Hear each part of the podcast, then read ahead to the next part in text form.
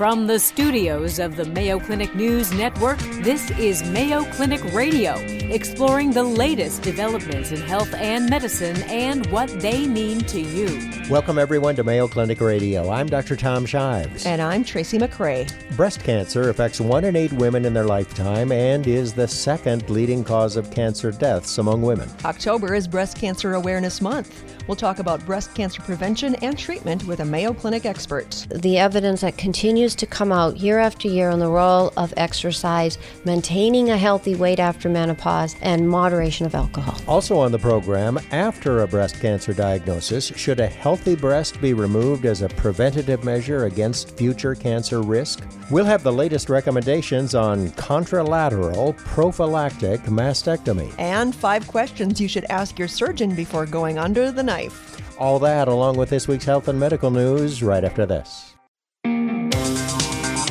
Welcome back to Mayo Clinic Radio. I'm Doctor Tom Shives. And I'm Tracy McCrae. Tracy, according to the C D C, the Centers for Disease Control, there are some two hundred twenty thousand cases of breast cancer diagnosed in women every year in the United States. Now, that means breast cancer will ultimately affect one in eight women in their lifetime if they live long enough. If you get old enough, it's sort of like men and prostate cancer. Sooner or later, you will get it oh, if I you live long enough. I don't like the thought of that, yeah. But to that end, October is Breast Cancer Awareness Month. The annual campaign started back in nineteen eighty-five to increase awareness of the disease. Substantial support for breast cancer awareness and research funding has helped to improve screening, diagnosis, and treatment of breast cancer. Well, here to discuss those advancements and what's on the horizon is Doctor Sandhya Pruthi from the Breast Diagnostic Clinic at Mayo Clinic. Welcome to the program. Good to see you. Thank Always you. Nice to have you here. Thank you and welcome. I'm glad. So uh, we, let's talk, first of all, about the, the latest guidelines for mammography, screening test for breast cancer, because it seems like over the past decade or two, uh, there's been a little controversy, uh, there's been some some changes, and breast cancer, just like all cancers, uh, part of the key to curing it uh, is catching it early. So what are your latest recommendations for women and mammography? Well, um big factor that uh, impacts a lot of women is this concept of dense breast tissue. And where you're going to know that is either it's your own clinical exam or your physician tells you at the time they're examining you have very dense breast tissue, or you notice you have a very lumpy breast on your own self-awareness.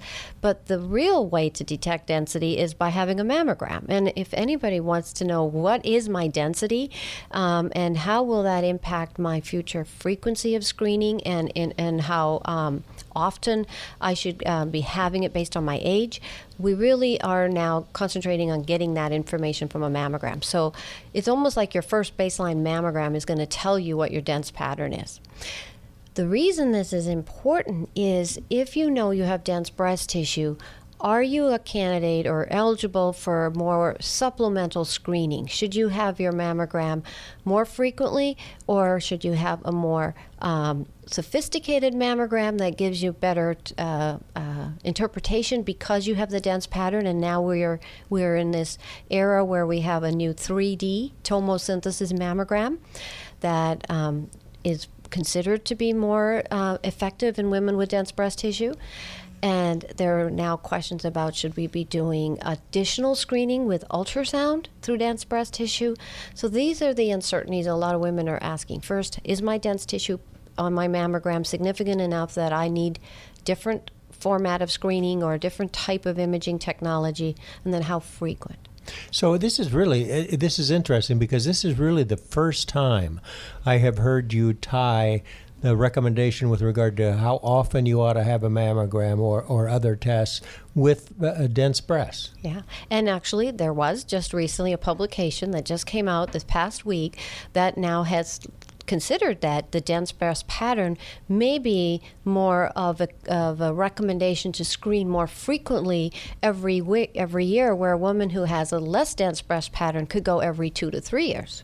So what's your recommendation? So let, let's, uh, what percent of women, by the way, do have uh, uh, enough density in their breasts that you have to be concerned? So density is age dependent. So if you are a younger woman who's still premenstrual, um, under fifty, you're going to have dense breast tissue just by nature of having estrogen and being premenstrual. As premenstrual you, uh, or premenopausal? Premenopausal. Okay. Sorry, correct. Yes. Um, what I meant before menopause, gotcha. They're still menstruating.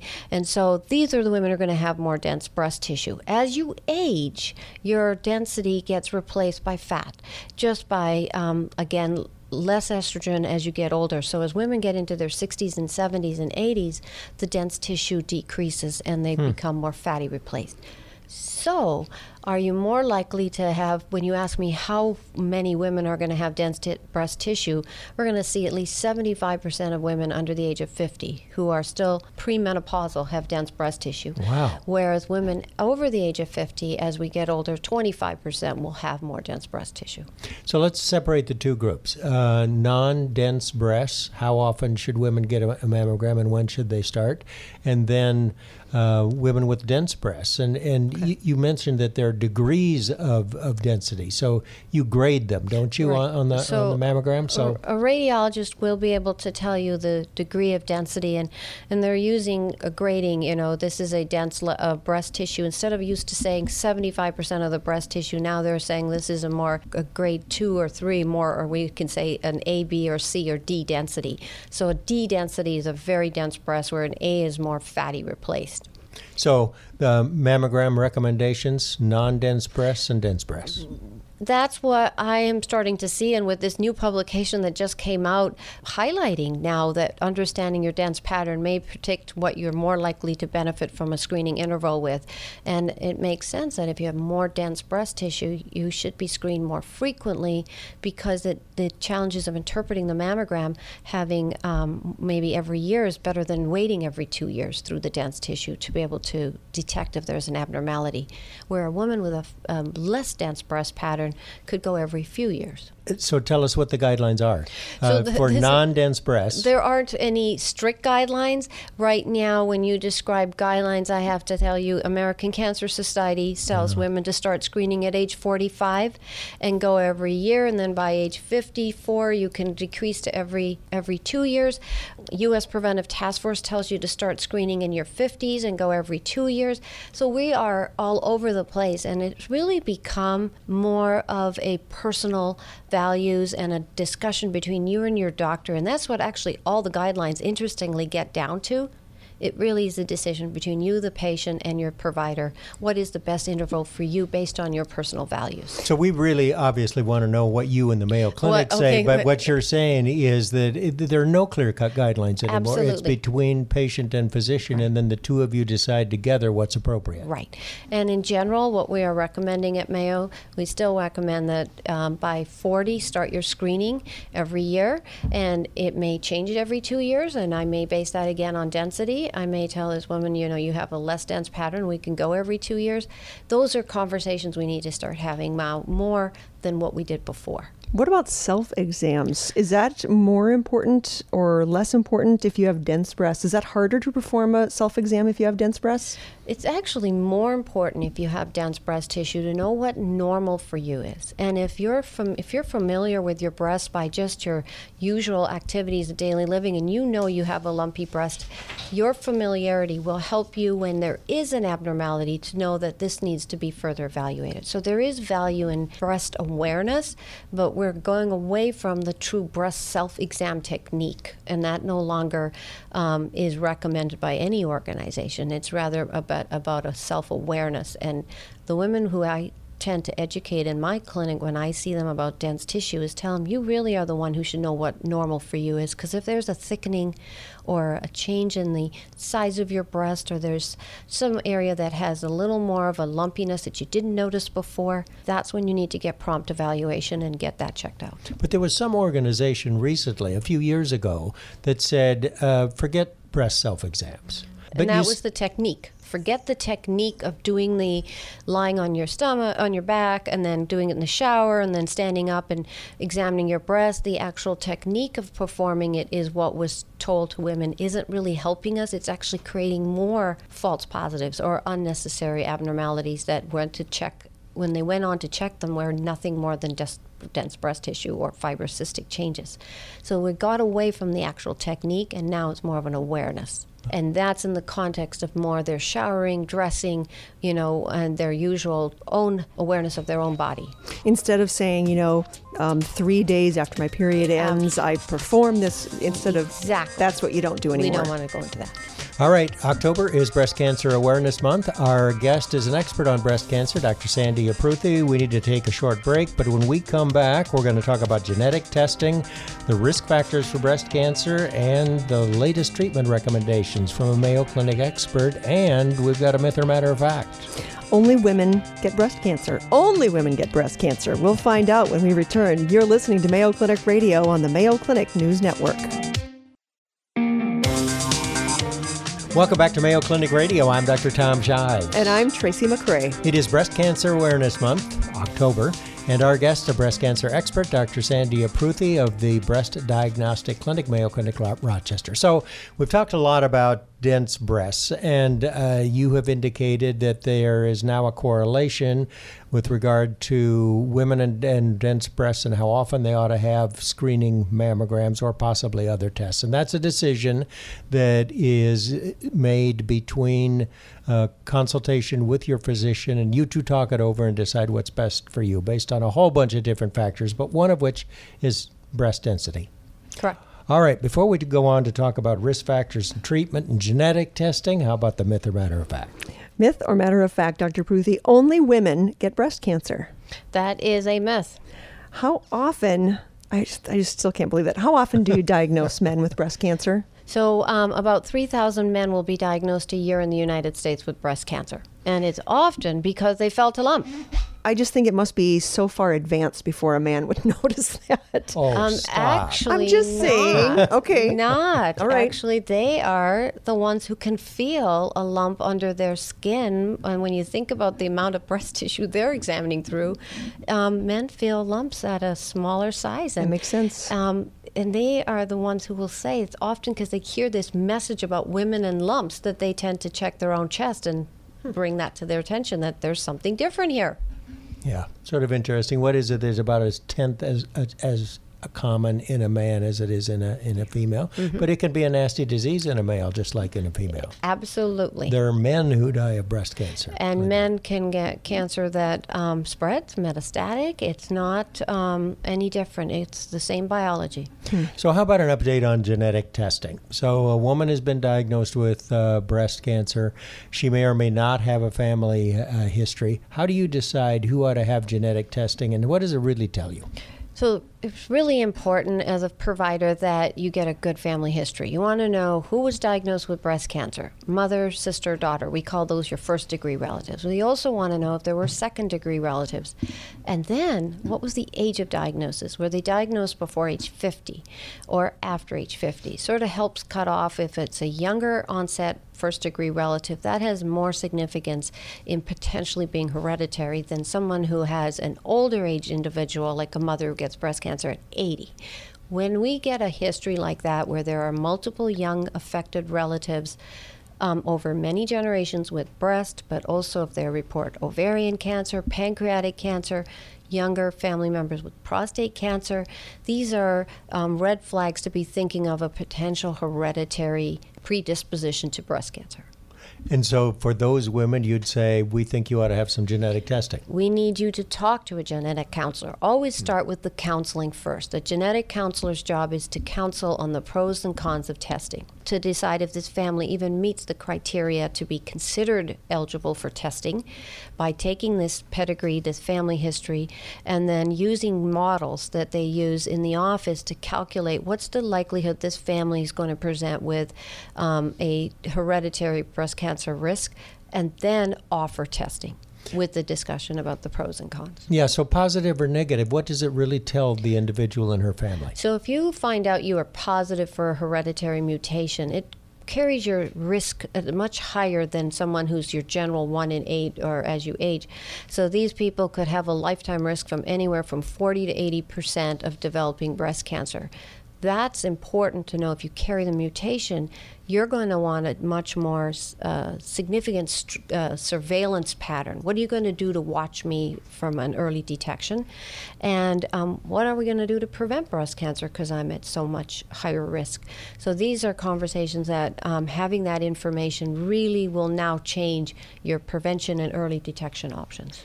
There's been so much awareness. I think breast cancer awareness has definitely come a long way in the last ten to fifteen years, but has that helped women's odds or increased their survival rates when they are diagnosed with breast cancer? If you're diagnosed early, yes, your odds are much better. Our treatments, our advances in um, understanding the biology of the tumor have really improved the survival rate. So we're seeing significantly improved ninety-five percent survival rate because we're catching cancer and treating the cancers that we detect with the right medications. Now, when you say early, do you mean confined to the breast or confined to the breast and lymph nodes? Or what do you mean when you say early? So early stage cancers are stage zero, one, and two. So it's confined to the breast. Late stages, uh, you know, anything that's now spread outside of the breast, so it could be the lymph node or elsewhere. And then the survival rate goes down significantly. Right. But with treatments, these women do very well as, as, as another opportunity to say that treatments have advanced for also late-stage breast cancers. So you want to find that lump before the cancer has had a chance to spread anywhere, and it, it can spread to the lymph nodes or it can get in the bloodstream and basically spread it anywhere, correct? Correct, yeah.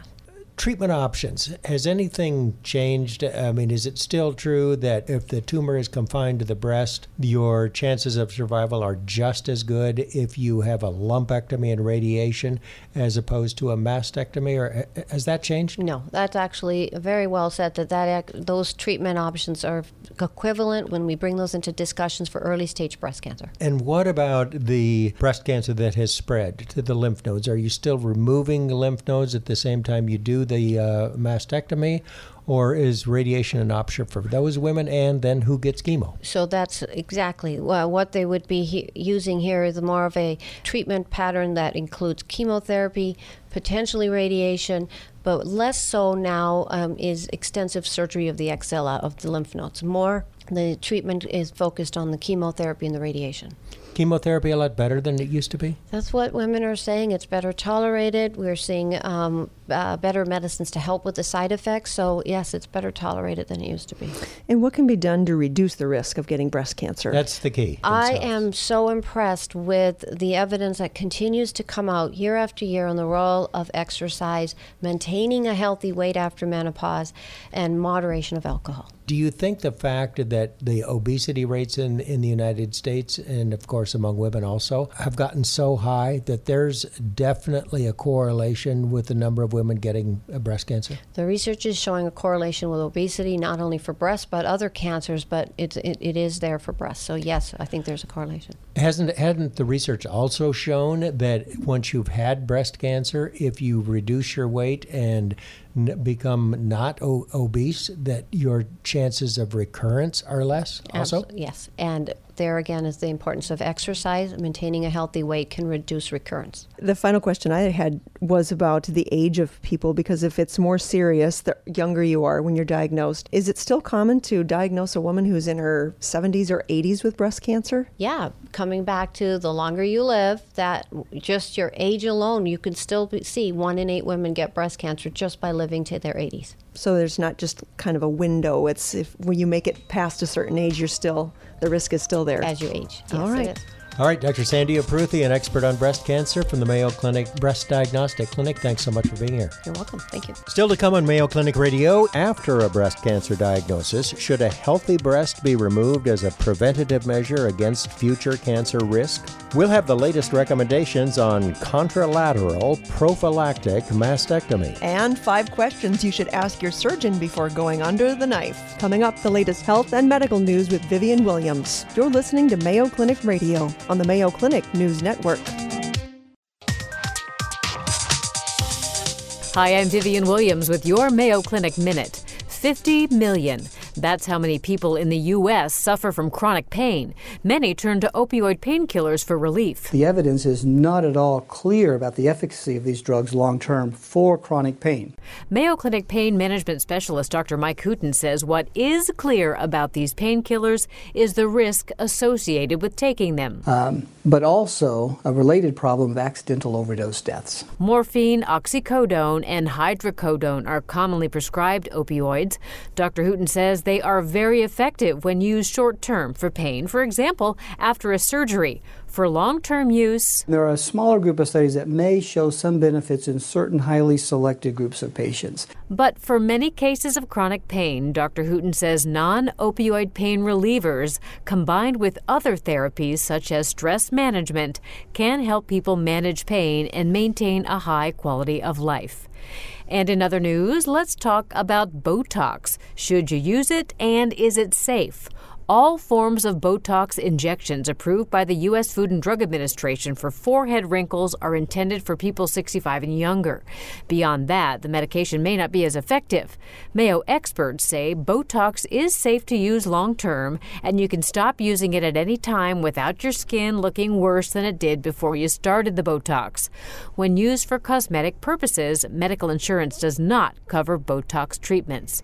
Now, Botox injections use forms of botulinum botulinum toxin to paralyze muscle activity temporarily. This toxin is produced by the bacterium that causes botulism, a type of food poisoning. Botulinum toxin injections block certain chemical signals from nerves, mostly signals that cause muscles to contract. This temporarily relaxes the facial muscles that underlie and cause wrinkles, including forehead furrows. Studies show that people who get the most benefit from the injections are sixty-five and younger.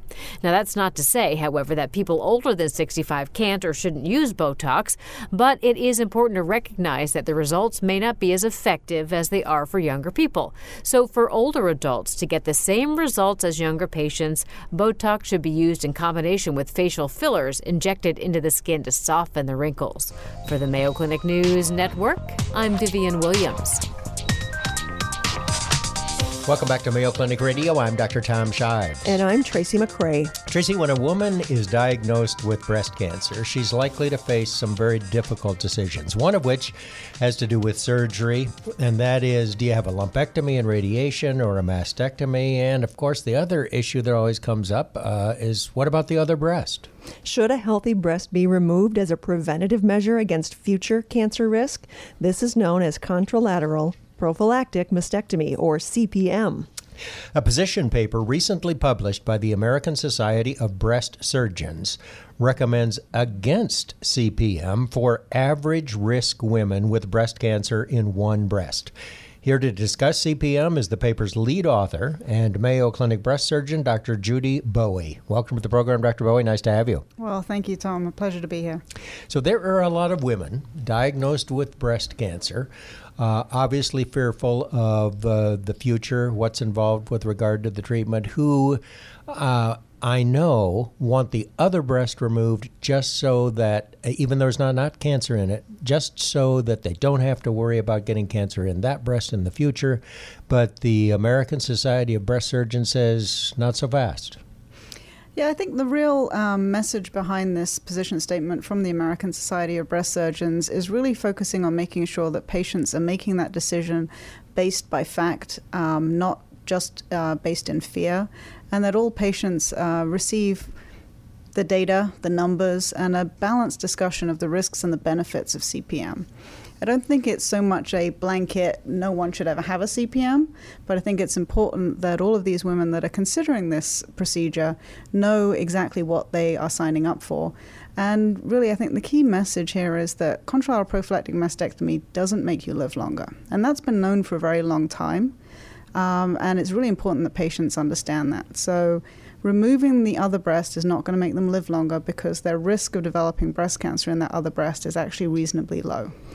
Isn't it the psychological piece of it is what it addresses more than if that's the case?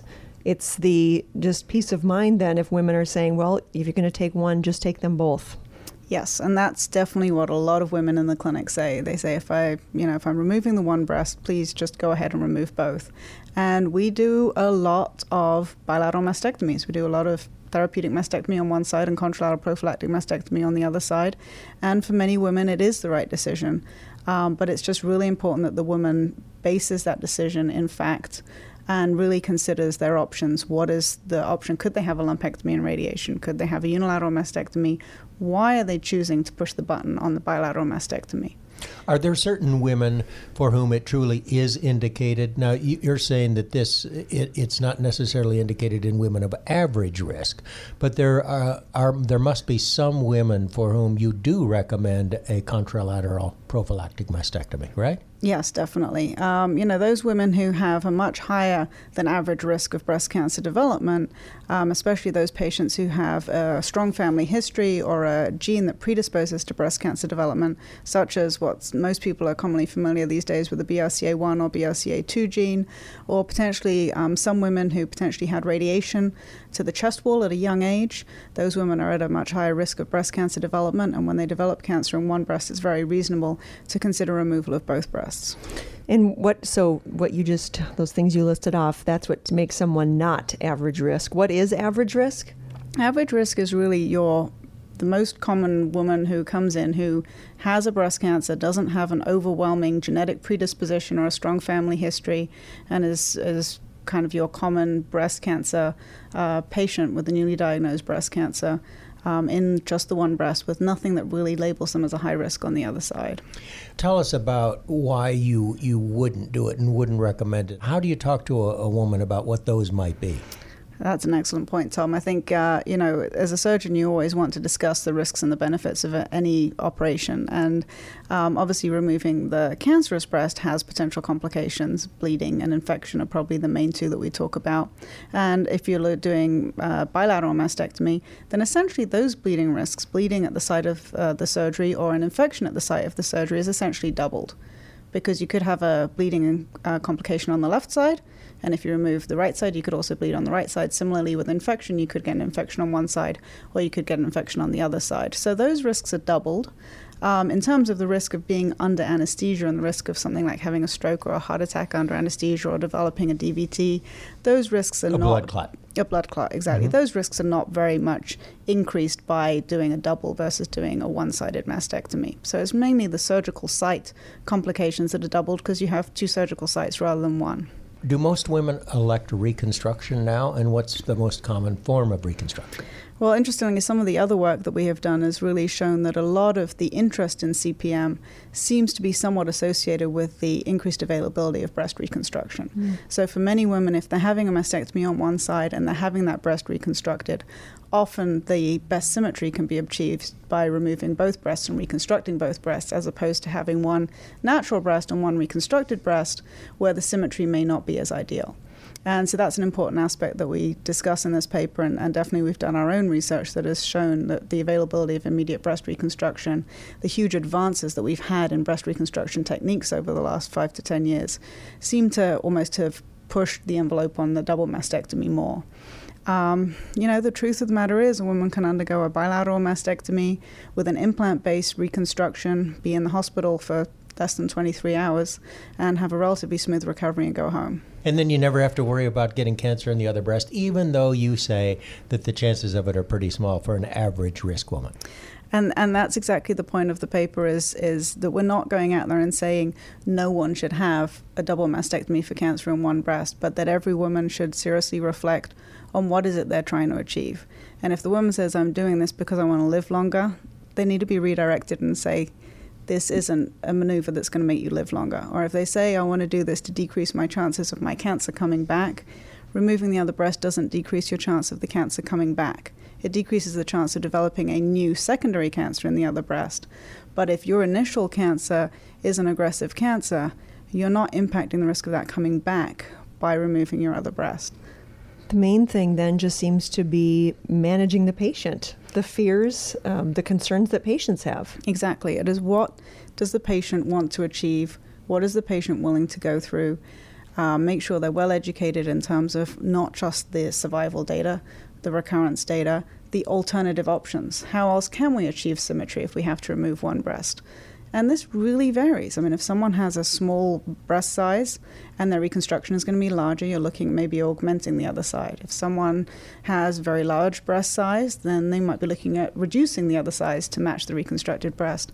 So talking through all of those aspects, talking about sex life after breast cancer diagnosis, talking through surveillance, how are you going to do mammograms on the other breast, um, and talking through their fears and what's driving them to remove their other breast.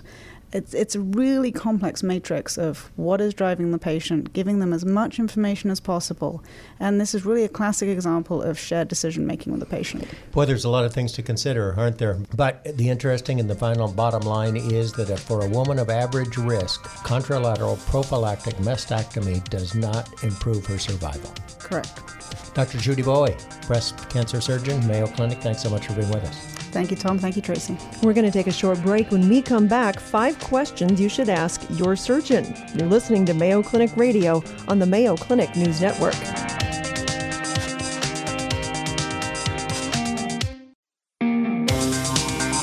Welcome back to Mayo Clinic Radio. I'm Doctor Tom Shives. And I'm Tracy McCrae. You know, Tracy, getting ready for surgery can be stressful, anxiety-provoking, overwhelming. You've been there. I you have. Remember. Well, to help ease your fears, it's important to educate yourself as the patient on what to expect before, during, and after the procedure. And asking your surgeon the right questions can help you prepare for an operation and improve, improve the outcome and get you home sooner. Here to discuss preparing for surgery and the five questions to ask your surgeon is Mayo Clinic colorectal surgeon Doctor Robert Cima. Welcome back to the program, Doctor Cima. Thank you. All right, Doctor Cima, I'm the patient. And uh, I want to know, what are the, in, from your standpoint, what are the most important questions that I ought to be asking? Well, really it comes down to uh, questions about your surgeon and where your surgery is going to be performed. Surgery is not just a single event with a surgeon. That's a, that's the key aspect of it, but that care takes place in a system of care.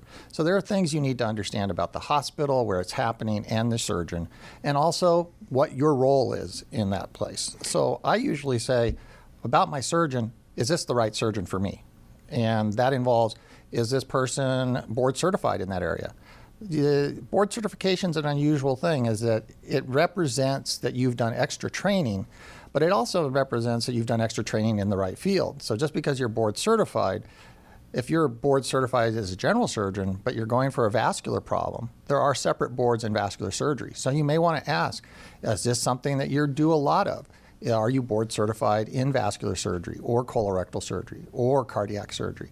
Or for certain specialties in orthopedic, they have separated, not necessarily boards, but certifications. And so those are things you want to know, because it may be appropriate for your surgery to to, to seek out someone that really does that as a specialty. Isn't it important also to ask, is uh, is surgery the best alternative? Are there other al- are alternatives? Yeah, I mean, that's another big issue, is whether or not um, rushing into surgery is the right thing. There's a lot of evidence now for certain orthopedic issues and certain spine issues, maybe even urologic issues, that maybe surgery isn't the right option, or at least not right now for you. Um, it might be better to do a course of physical therapy. It might be better to take a watch and wait approach for certain d- diseases. And so um, you need to have someone who gives you a balanced perspective on, is this the right thing for me at this time?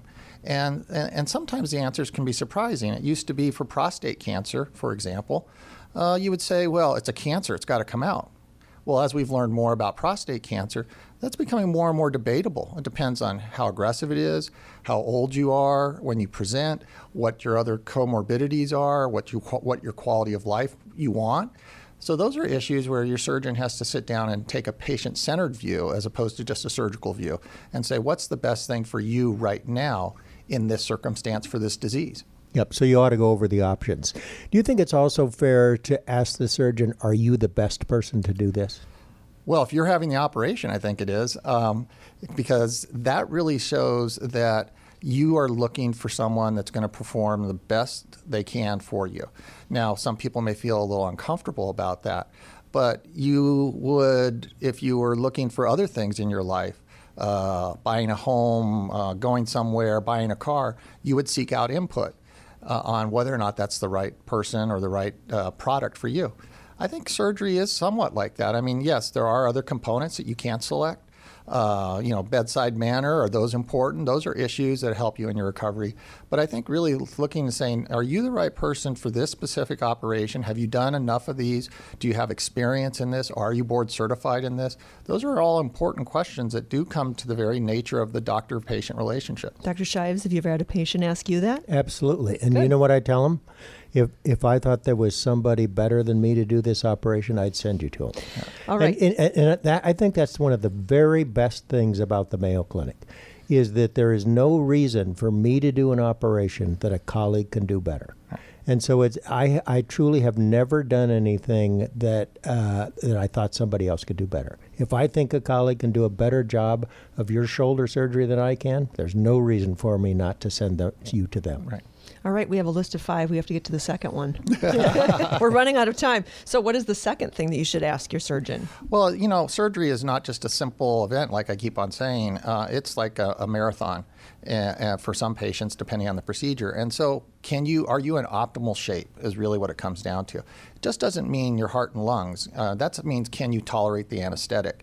Uh, I'm not talking about your recovery. Uh, how you're going to get up and move around. So are there things a patient can do? Losing weight, even ten to fifteen pounds, can make a significant change in a person's recovery. Uh, sometimes surgeons are, are getting more and more that they want to have the patients lose weight. Certain orthopedic procedures, they, they try to get the patients to lose weight. Certain hernia operations, they won't operate on patients until they lose weight. The reason why is not only does it help patient recover, but it also improves the outcomes. How about uh, smoking? Smoking is always a big issue, but for most elective surgeries, the data would strongly suggests that if you stop smoking even even two weeks before your surgery, your recovery will be better. Some procedures and some specialties now are advocating that patients actually have to stop smoking before they do the procedure because the risk of bad outcomes is so high. In some of our cases uh, with our plastic surgery colleagues, we actually will test the patient for nicotine the morning of surgery. And if there's evidence of nicotine, we will cancel the case. Wow. All right, a couple of other ones that I know you uh, recommend. One has to do with uh, sleep. Yeah, one of the big things is we've seen uh, both in in our population as, as people's weights have gone up and also a better understanding of sleep is sleep apnea. If you have sleep apnea, you really need to let people know you do, or if you're concerned that you might. It's good to have it evaluated before surgery because uh, there's a high risk of complications for respiratory problems in the post-op period, uh, especially if you mix sleep apnea with an anesthetic and narcotics. We've seen and had reports uh, across the nation of patients who have very bad outcomes because you mix narcotics and anesthetic and sleep apnea. So if you think you might have any of the signs or symptoms of sleep apnea, get it evaluated before surgery because uh, that could really be a problem afterwards. And the fifth question you should ask your surgeon? Is really, is there something you can do actively to help get out of the hospital sooner? And uh, I think a lot of that has to do with losing weight, physical conditioning.